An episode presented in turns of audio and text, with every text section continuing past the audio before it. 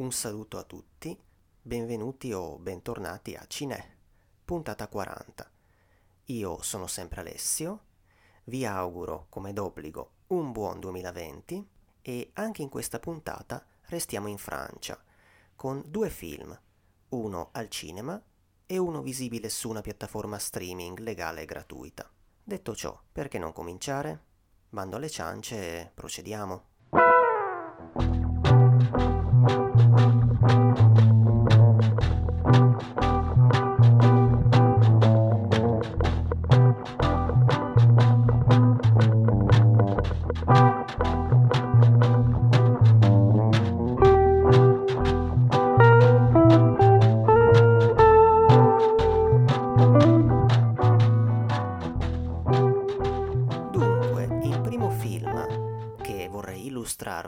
Puntata si intitola Il mistero Henri Pic, titolo italiano che traduce fedelmente quello originale. Un film uscito due settimane fa per I Wonder ed è praticamente la proposta francese relativamente d'essè, dico relativamente perché è un film potabilissimo dal pubblico ma essendo europeo va già a essere praticamente d'essè, fra le nostre uscite festive tratto dal libro omonimo, scritto da David Funkinos, spero di averlo pronunciato giusto, ed edito da Mondadori, e diretto da Rémi Besançon e da lui scritto con Vanessa Portal. Questo regista sceneggiatore aveva esordito con una commedia con Marion Cotillard lo scorso decennio, ha poi diretto un film intitolato Le Premiers Jours de Reste de ta vie, che sembra essere un qualcosa tra la commedia e il dramma su cinque momenti della vita di una famiglia, uno dei suoi titoli a naso più interessanti. I suoi film che risultano usciti anche in Italia sono Travolti dalla cicogna e un film d'animazione che ha co-diretto Le avventure di Zarafa, una giraffa. Il suo penultimo titolo è No Futur, scritto Nos Futurs, in cui il protagonista torna a cercare l'amico dei tempi della scuola e con lui prova a ricreare un po' del loro passato, eh, a partire da una vecchia festa di compleanno, andando a cercare anche altre vecchie conoscenze. E questo era in breve per inquadrare un minimo questo regista. Protagonisti del film sono Fabrice Lucchini e Camille Cotten. Il film quindi unisce un attore notissimo in patria, qui meno, ma deve esservi noto se seguite un minimo il cinema europeo, e un'attrice attivissima in patria, ma direi qui praticamente sconosciuta, nel cui curriculum però ci sono alcune cose da segnalare. Per esempio, i pochissimi titoli a cui ha partecipato distribuiti in Italia, come Elide, il film di Zemeckis con Peter Cotillard dove interpretava Monique, in ruoli maggiori Tale madre tale figlia del 2017, una commedia in cui è a fianco di Juliette Binoche, che è tra virgolette uscita in Italia in download su alcune piattaforme, poi, La prima vacanza non si scorda mai, questo è il titolo italiano, di una commedia su una coppia che, dopo essersi conosciuta e piaciuta, eccetera, su Tinder, decide subito di intraprendere una vacanza per vedere come va. Film uscito in Italia l'estate scorsa, sempre per la Wonder, in cui c'è la Cottena, appunto, anche se non è protagonista. C'è poi un film in uscita, cioè L'Hotel degli Amori Smarriti, questo è il titolo italiano di quello che in originale è Chambre de Saint-Douce, Camera 212, film di Christophe Honoré con Chiara Mastroianni, che qui vedremo a febbraio. Poi tra le serie che ha interpretato ne cito due. Nel 2019 è stata protagonista di Mush, che è la versione francese di Fleabag. Ebbene sì, questa premiatissima serie di e con Phoebe Waller-Bridge ma con Fabrice Lucchini si era già incrociati in un episodio di Dispursan, una serie incentrata su un'agenzia di talenti in cui sono frequenti partecipazioni di attori famosi. Nel corso delle stagioni vedo accreditati Christopher Lambert, o Christopher Lambert, fate un po' voi, Beatrice Dahl, Isabelle Huppert, Juliette Binoche, Monica Bellucci e appunto anche Lucchini. Tornando velocemente a lui, non mi sprecherei in altre presentazioni, insomma si tratta di uno di quegli attori fuori classe di cui mi limiterei sì a citare gli ultimi impegni, a parte il film in oggetto. Lucchini ha un piccolo, a quanto sembra di capire, ruolo nel cast di Jeanne, il secondo film di Bruno Dumont dedicato a Giovanna d'Arco, in cui interpreta il re di Francia. d'altronde era già stato Giulio Cesare in Asterix e Obelix al servizio di Sua Maestà. È stato, nell'anno appena concluso, coprotagonista di due film in uscita in Italia. A gennaio lo vedremo in Alice e il sindaco, previsto per questo mese, in cui interpreta il sindaco di Lione che, in crisi esistenziale, chiama nel suo entourage una giovane filosofa. Lei è interpretata da Anaï de Moustier. A marzo uscirà Il meglio deve ancora venire, questo titolo italiano di una commedia molto dolce amara ed esistenziale dal soggetto forte che adesso non starò a illustrarvi, tanto è un film di cui se ne parlerà, chissà se se ne parlerà anche qui, e del quale ricordo qualcuno annunciare, per esempio quando passò all'ultimo festival di Roma, occhio, questo potrebbe diventare un nuovo quasi amici, nel senso potrebbe sfondare anche qui. Citerei di film con lui ancora Molière in bicicletta, perché lo trovate in italiano su RaiPlay, e vorrei nominare ancora Confidenze troppo intime del 2004 con lui e Sandrine Bonner, perché è un film che ho scoperto poco tempo fa e che consiglio. È quasi un thriller tutto psicologico e venato di humor, con una donna complicata che scambia un uomo per uno psicologo e inizia a raccontarle di sé. Un film assai intrigante che, se volete, potete trovare a pagamento su alcune piattaforme come Chili, Google Play o Rakuten, piattaforma quest'ultima su cui conto di tornare. Ma nel cast de Il mistero Henry Pick c'è anche un illustre cameo, quello di Anna Scigulla, attrice tedesca che nella prima parte della sua carriera ha spesso legato il suo nome, negli anni 70, a quello di Fassbinder. Insomma, è un'attrice, come si suol dire, simbolo del cinema tedesco, direi di due decenni, insomma, 70 80, e che qui compare velocemente nei panni di Ludmila, una donna russa ex compagna di uno dei personaggi che potrebbero far venire a capo di questo mistero i due protagonisti. Questa lunga introduzione relativa a regista e cast eh, credo che avesse ragione d'essere, spero, ma è anche un po' una paraculata da parte mia, nel senso che il film è un giallo, in commedia. Quindi la consueta parte in cui ripercorro la trama del film considerato questa volta non deve occupare molto spazio, in cui il no spoiler ci sta. E insomma, vado a raccontare un po' il film, ma cercando di essere cauto. Dunque, All'inizio vediamo una fanciulla che sta con un aspirante scrittore che ha appena pubblicato un romanzo recarsi nella biblioteca, o meglio in una sua sezione di un paese bretone. Il film si muove fra lì e Parigi sostanzialmente. Si tratta della biblioteca dei manoscritti rifiutati, uno stanzone in cui non entra mai nessuno, almeno fino al successo di questo libro di cui racconta il film, nel quale chiunque può andare a depositare la sua opera respinta dalle case editrici. La ragazza si aggira, nota uno scritto intitolato Le, de- Le dernière d'une histoire d'amour, lo legge e, come si suol dire, boom, il romanzo che tratta dell'ultima parte di una storia d'amore, appunto, in parallelo con l'ultimo periodo di vita dello scrittore russo Pushkin, dopo che venne ferito in duello, è una vera scoperta e la ragazza, che lavora in una casa editrice, decide di lanciarlo. Il nome sullo scritto è quello di Henry Pick, che era, perché è morto da due anni, un pizzaiolo. Avrebbe quindi scritto questo romanzo all'insaputa di tutti, anche di vedova e figlia. Lucchini interpreta Michel Rouche, un critico letterario che conduce una trasmissione tv a tema. In una puntata c'è ospite la vedova di, dell'autore che, interrogata, dà risposte evasive su, questo, su questa opera perché appunto della doppia vita di Henry Pick nulla sapeva e Rush, subodorando una presa in giro, crea il caso in diretta, perché mh, mm, teme che sia una montatura letteraria e insinua, non certo senza presupposti, che un pizzaiolo che non risultava neppure appassionato di letteratura abbia potuto scrivere un libro così e di tale livello.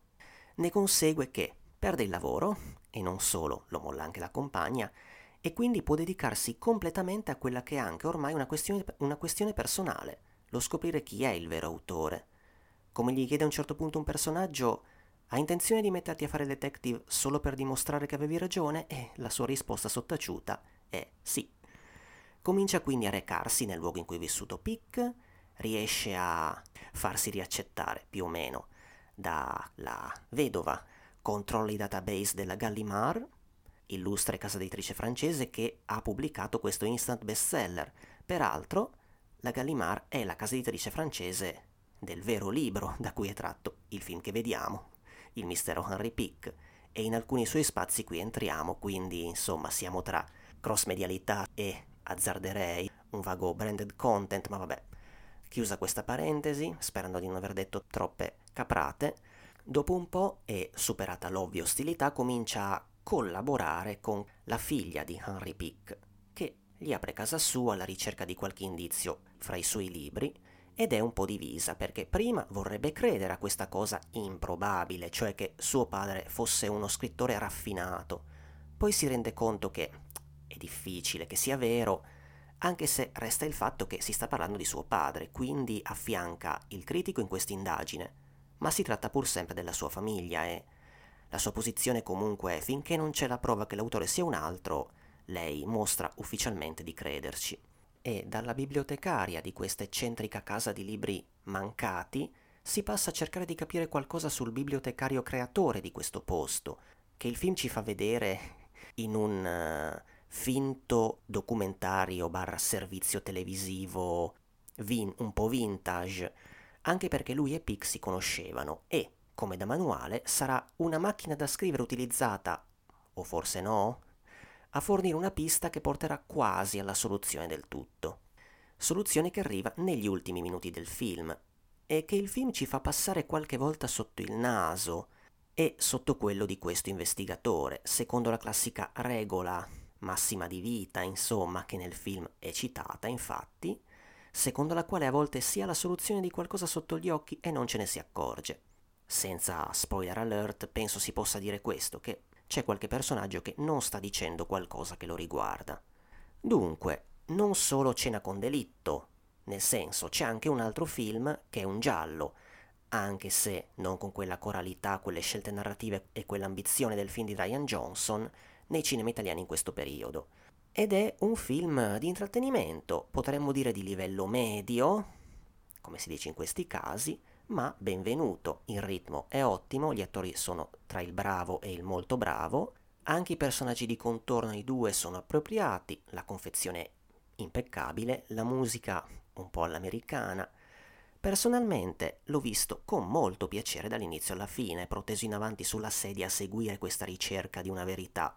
Un film così è come una macchina che va, sicura, è soddisfacente e faccio fatica a individuarne dei difetti va anche detto che, almeno per spettatori bibliofili, questo aspetto fa la sua parte, cioè il fatto che si parli di un libro e di un libro di un autore misterioso. Un film, e questo è un avvertimento, da cui non uscire appena iniziano i titoli di coda, perché incastonata al loro interno c'è un'ultima scena importante. Note a margine.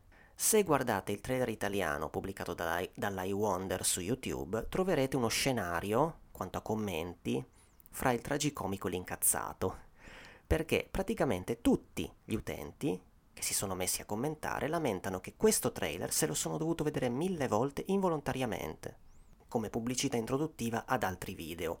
Quindi apprendo che evidentemente si è puntato in modo massiccio a YouTube per far conoscere questo film ma in questo modo spazientendo un po' di utenti che, con, mi permetto di dire, un certo fiuto al contrario e presuntuosità, commentano eh, tipo così, il trailer fa cagare, il film si capisce che sarà una merda, basta, non lo vedrò mai, e vabbè.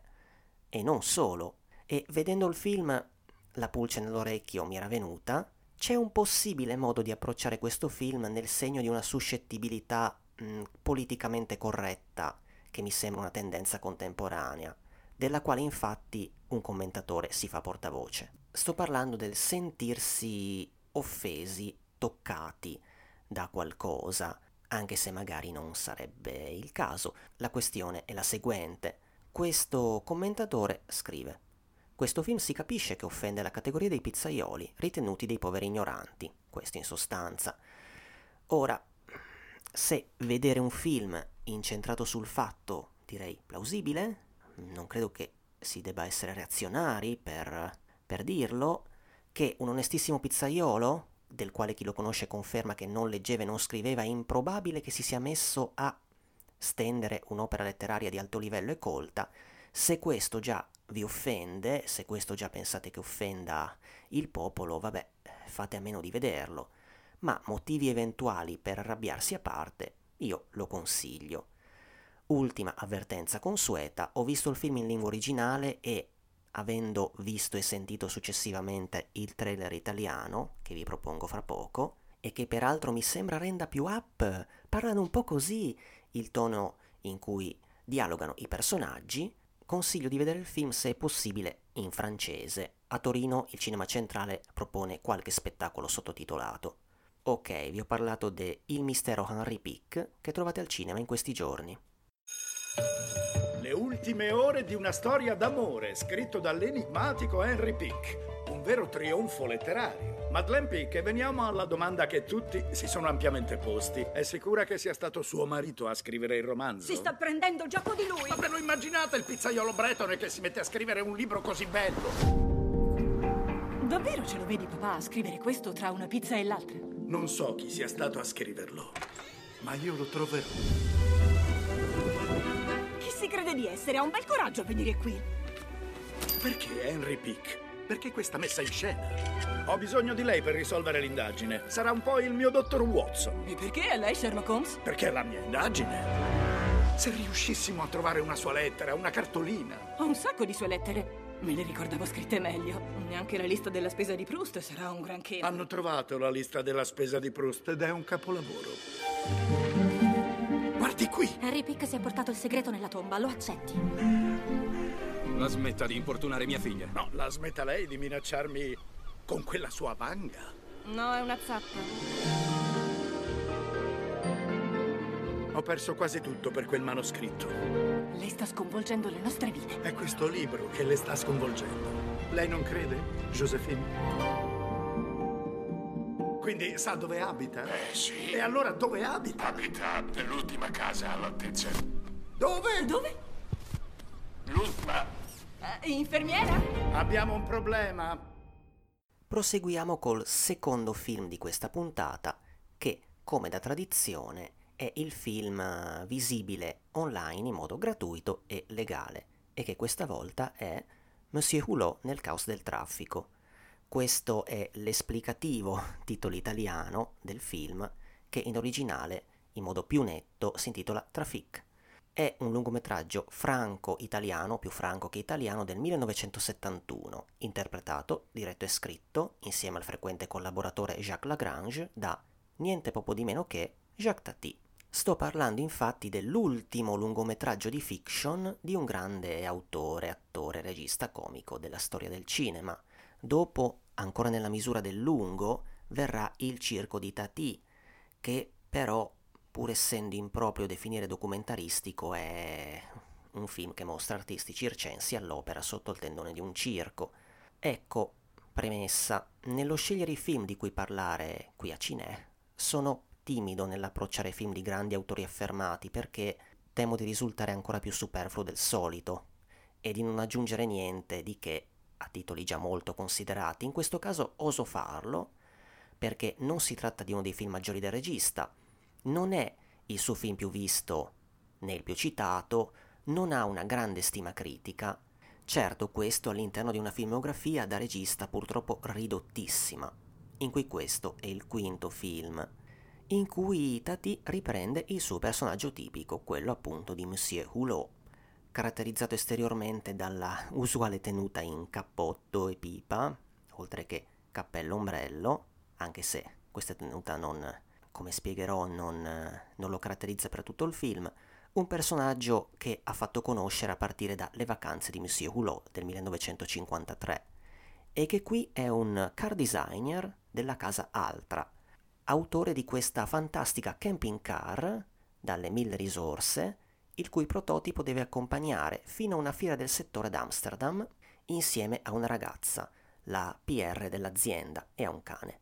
Questo sempre che il veicolo su cui viaggiano arrivi a destinazione in tempo, perché gli ostacoli di ogni tipo, a cominciare dal traffico, non mancano. Ecco, già questo riassunto dell'ossatura narrativa del film ci permette di aprire delle questioni relative al personaggio di Hulot e ai temi toccati ancora una volta da Tati. Dunque, Hulot è un personaggio con cui Tati esprime un tema chiave, un tema enorme del comico, quello dell'adattamento alla realtà e, facendo un passo in più, all'universo del lavorare. Se nei film precedenti, da Le vacanze di Monsieur Hulot a Playtime, o non si capiva cosa facesse nella vita, o non lo vedevamo ottenere dei bei risultati sul luogo di lavoro, penso per esempio a quello che combina in Mononcle, in mio zio, qui miracolosamente ha una professione, e nemmeno da poco.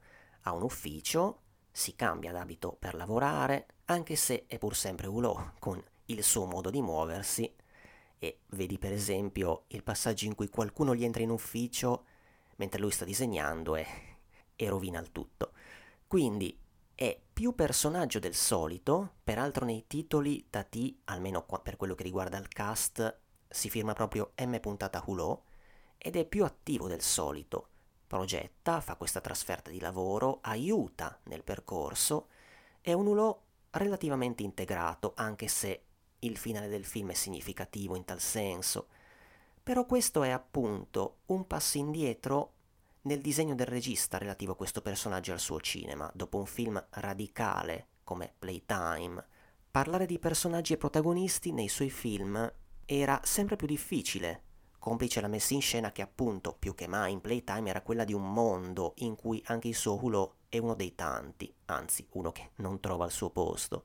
Non era quindi questa l'intenzione di Tati, Sappiamo che per questo film, dopo l'insuccesso del precedente, cedette a pressioni produttive e al sentire del pubblico, che si sa ha bisogno di punti di riferimento e quindi riportò Ulo più in primo piano senza però cambiarlo davvero.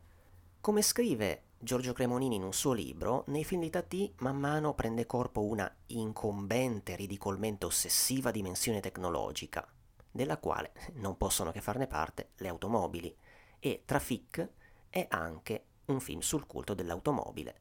È qui che si appunta il suo sguardo ironico e questo in pratica il tema punto d'arrivo del suo sguardo su tecnologia e progresso, che è uno dei temi forti di, di Tati. Se in questo film i nostri protagonisti, tra virgolette, fan fatica ad arrivare a questo salone dell'auto, c'è però una sequenza, quella nella stazione di polizia, dove trovano però in alcuni agenti un ristretto pubblico a mostrare le risorse nascoste di questa nuova macchina in cui praticamente si può vivere, una macchina veramente esagerata. Ma a parte ciò, Tati ci mostra che l'utilizzo di questo mezzo di trasporto non serve a ciò per cui è nato, nel senso che se nel film da un lato l'auto è apprezzata e ricercata ed è dappertutto, non trasporta in modo veloce né efficiente fra traffico lento e incidenti. Appunto, incidenti. Dopo la scena di questo incidente messa in scena come una sorta di balletto, in pieno stile Tati, ritroviamo il suo modo di operare, di osservare queste figure, figurine umane e i loro gesti, che qui hanno a che fare con le auto. Penso ai gesti meccanici dei visitatori del salone, ma anche appunto ai litigi e alle dita nel naso degli automobilisti. Il tutto, e anche questo fa parte del metodo Tati, con una ridottissima presenza del dialogo che piuttosto ricorre a parole inintelligibili e ai suoni. Tati insomma ama mostrarci ancora una volta come sembriamo, ci fa guardare dall'esterno e tornando al tema del mezzo di trasporto, Andando alla chiusura del film, se già Playtime si concludeva con l'immagine di un traffico, tra virgolette, stupido, in cui c'erano queste macchine che girano in tondo, in una rotonda, come fossero su una giostra, immagine che però aveva una sua grazia, qui, e non credo che dirlo sia un vero spoiler, c'è una distesa senza fine di auto in uno stallo che sembra senza via d'uscita, come se l'elemento meccanico tecnologico creato dall'uomo, lo avesse non solo condizionato psicologicamente, ma proprio messo al margine. Insomma, Tati aveva lucidamente colto la tragicomicità, anche se espressa con il suo umorismo non aggressivo, di questo progresso beota e del consumismo che portano l'umanità a vivere in un modo non molto umano e, più concretamente, a scenari come quelli delle vedute di carcasse ammassate che vediamo in questo film, che se si apre con immagini di una catena di montaggio, ne propone poi di segno opposto. Come dire, ciò che nasce con clamore e viene prodotto su scala industriale, su tale scala viene anche usato e buttato. In definitiva, non è il film più bello di Tati, ma è un buon film comico autoriale, ancora una volta con qualcosa da dire, di legato ai suoi lavori precedenti e che non manca certo di idee e immagini divertenti e significative. È un film che, come spero di avervi sommariamente illustrato, tocca le questioni, questo le dovete immaginarvelo maiuscolo, come chi siamo, che cosa stiamo facendo e dove stiamo andando, da un taglio che, eh, mi sembra perfino ingenuo dirlo, è sempre ancora attuale. Un film, si è accennato, non molto considerato, anche se non è nel corso degli anni rimasto invisibile. In ogni caso ci ha pensato per noi la Ripley On Video, che l'ha pubblicato per la prima volta in DVD all'interno del box Jacques Tati l'integrale, 10 dischi in cui c'è tutto sull'opera di quest'uomo.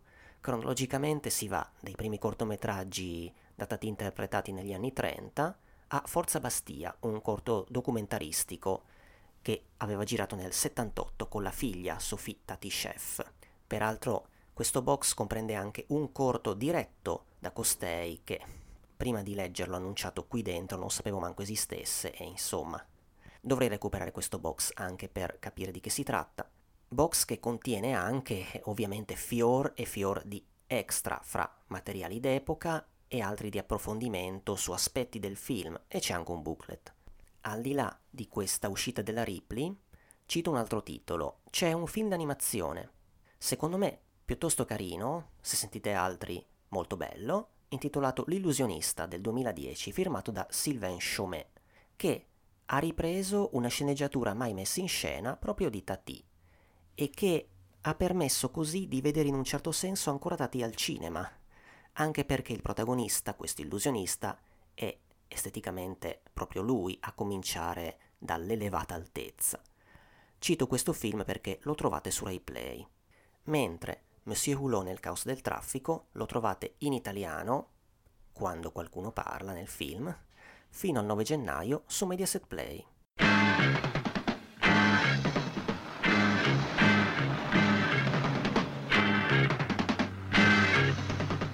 Amsterdam en voiture Dépêchons-nous ah. Bon. Bah ouais, alors. Parlez-moi de votre voyage. Monsieur Hulot, ça n'est pas un homme sérieux, allons. Ah, mais si. Ça alors, qu'est-ce qui se donnait comme mal? Toujours prêt à rendre service, à mettre la main à la pâte. Et le matin, toujours le premier au boulot.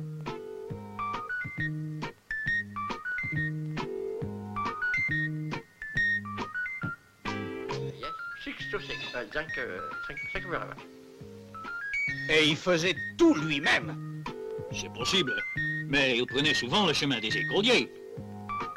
Ah, c'est-à-dire, on fait pas toujours ce qu'on veut avec la mécanique, vous savez. Allons donc. C'est un rêveur. Il était toujours dans la Lune. Non, non, nous on n'allait pas dans la Lune, on allait à Amsterdam. C'est les autres qui allaient dans la Lune, les cosmonautes comme on dit.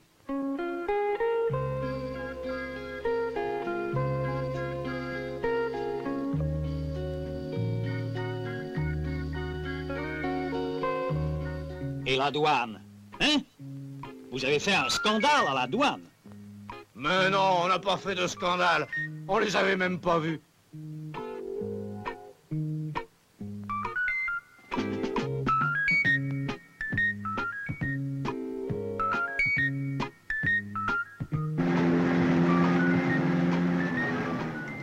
Enfin, avouez qu'il y a eu des moments où ça allait très mal. Ça allait mal, ça allait mal. Les petits ennuis de la route, quoi.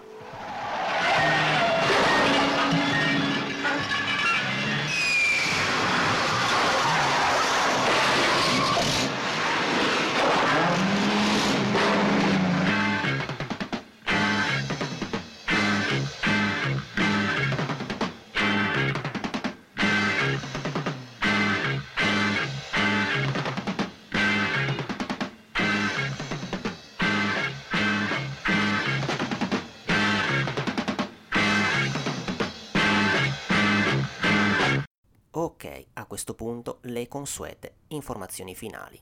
Cinè lo trovate dal giovedì sulla nostra pagina di Anchor. L'indirizzo preciso è anchor.fm slash cinè-podcast, ma ci trovate anche un po' dappertutto. Siamo su molte piattaforme, ci trovate su Google Podcasts, Apple Podcasts, iTunes, Spotify, eccetera. Se andate sulla nostra pagina di Anchor, le trovate indicate tutte. Vi invitiamo a seguire Cinè almeno su Facebook per aggiornamenti sulle puntate e qualche contenuto in più relativo ai film di cui si parla nelle puntate, ma siamo anche su Instagram, su Twitter e se volete anche su Telegram. Se vi piace questo podcast, vi prego di consigliarlo agli amici, anche ai nemici se volete, e di condividere le puntate sui social. Detto ciò, un saluto e alla prossima da Alessio e occhio al traffico. Il brano che state ascoltando è A Good Base for Gambling di Comico.